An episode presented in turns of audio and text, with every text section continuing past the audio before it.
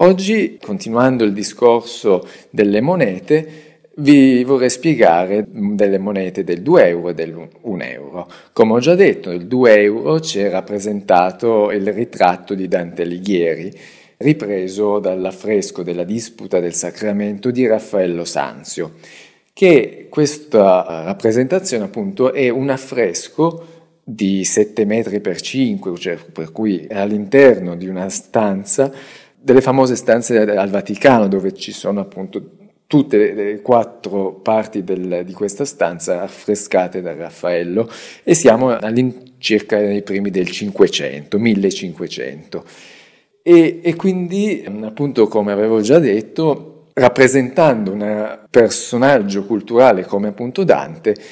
abbiamo anche all'interno una pittura, un affresco in questo caso, di un altro enorme eh, artista italiano del Cinquecento, del pieno Rinascimento, che è appunto Raffaello. Comunque, tornando a Dante, non c'è molto da dire, di, di, ovviamente del livello culturale come personaggio, ma appunto entriamo in un ambito della letteratura che non mi compete, per cui non vorrei entrare troppo nel merito. Però mi è anche venuto un po' in mente, volendo sintetizzare un po' tutto anche nell'architettura, anche Dante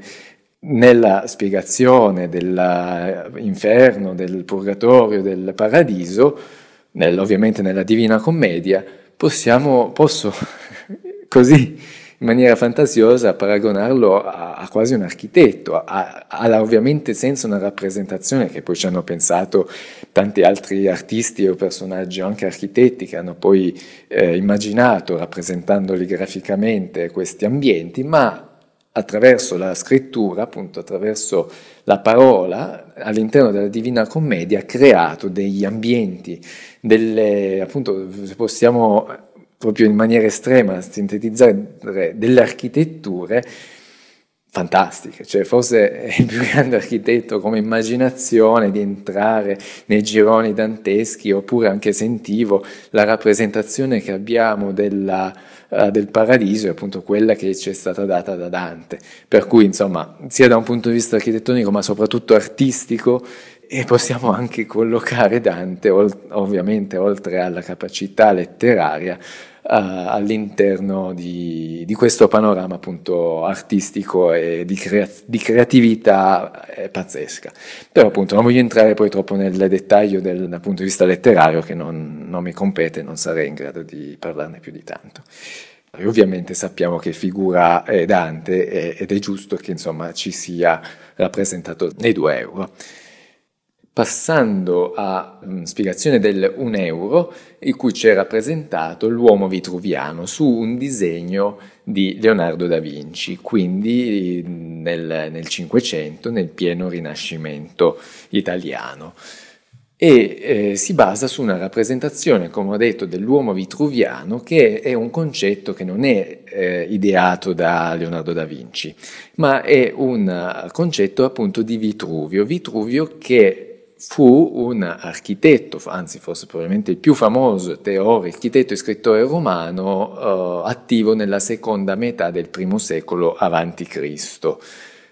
Per cui eh, aveva appunto scritto anche il De Architettura, sono dieci libroni di cui spiega proprio un, tutti dal punto di vista teorico quei concetti dell'architettura classica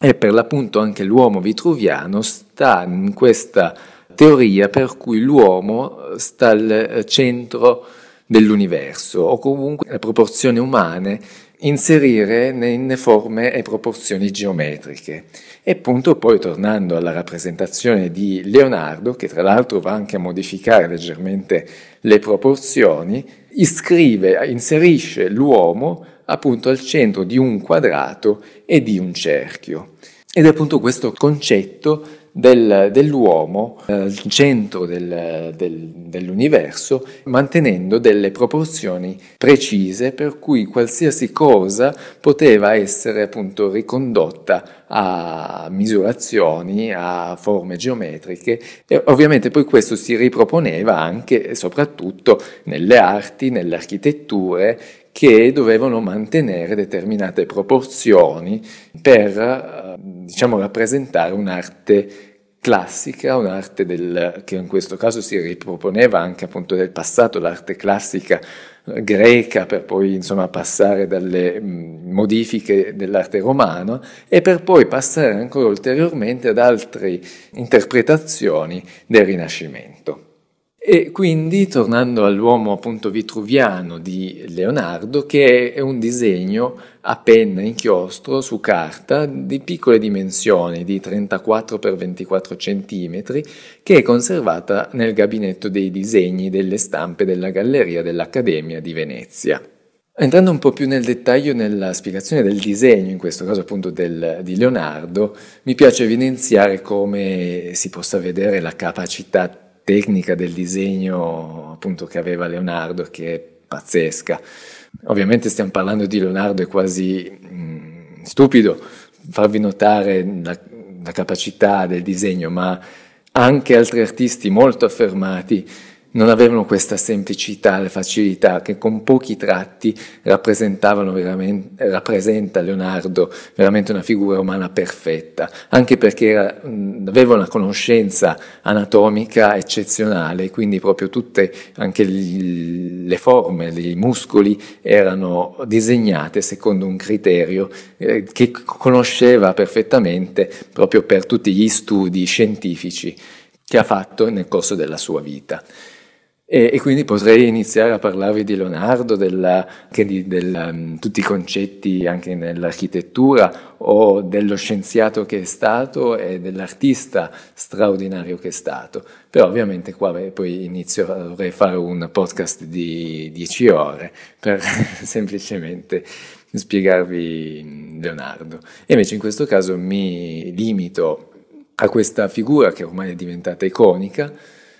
Anzi, per aggiungervi vorrei dire alcune curiosità, tra l'altro mi pare di aver letto, ma ovviamente sono ipotesi perché non, non è scritto da nessuna, lui non l'aveva riportato da nessuna parte,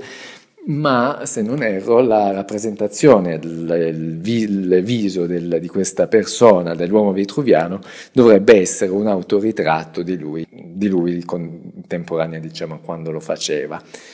E poi eh, un'altra cosa che si può notare, la posizione del piede dell'uomo vitruviano che può sembrare un po' strana, una vista diciamo in prospetto, in modo da facilmente diciamo misurabile, è proprio perché eh, ci dà un'unità di misura che poi si ripete nell'intera figura umana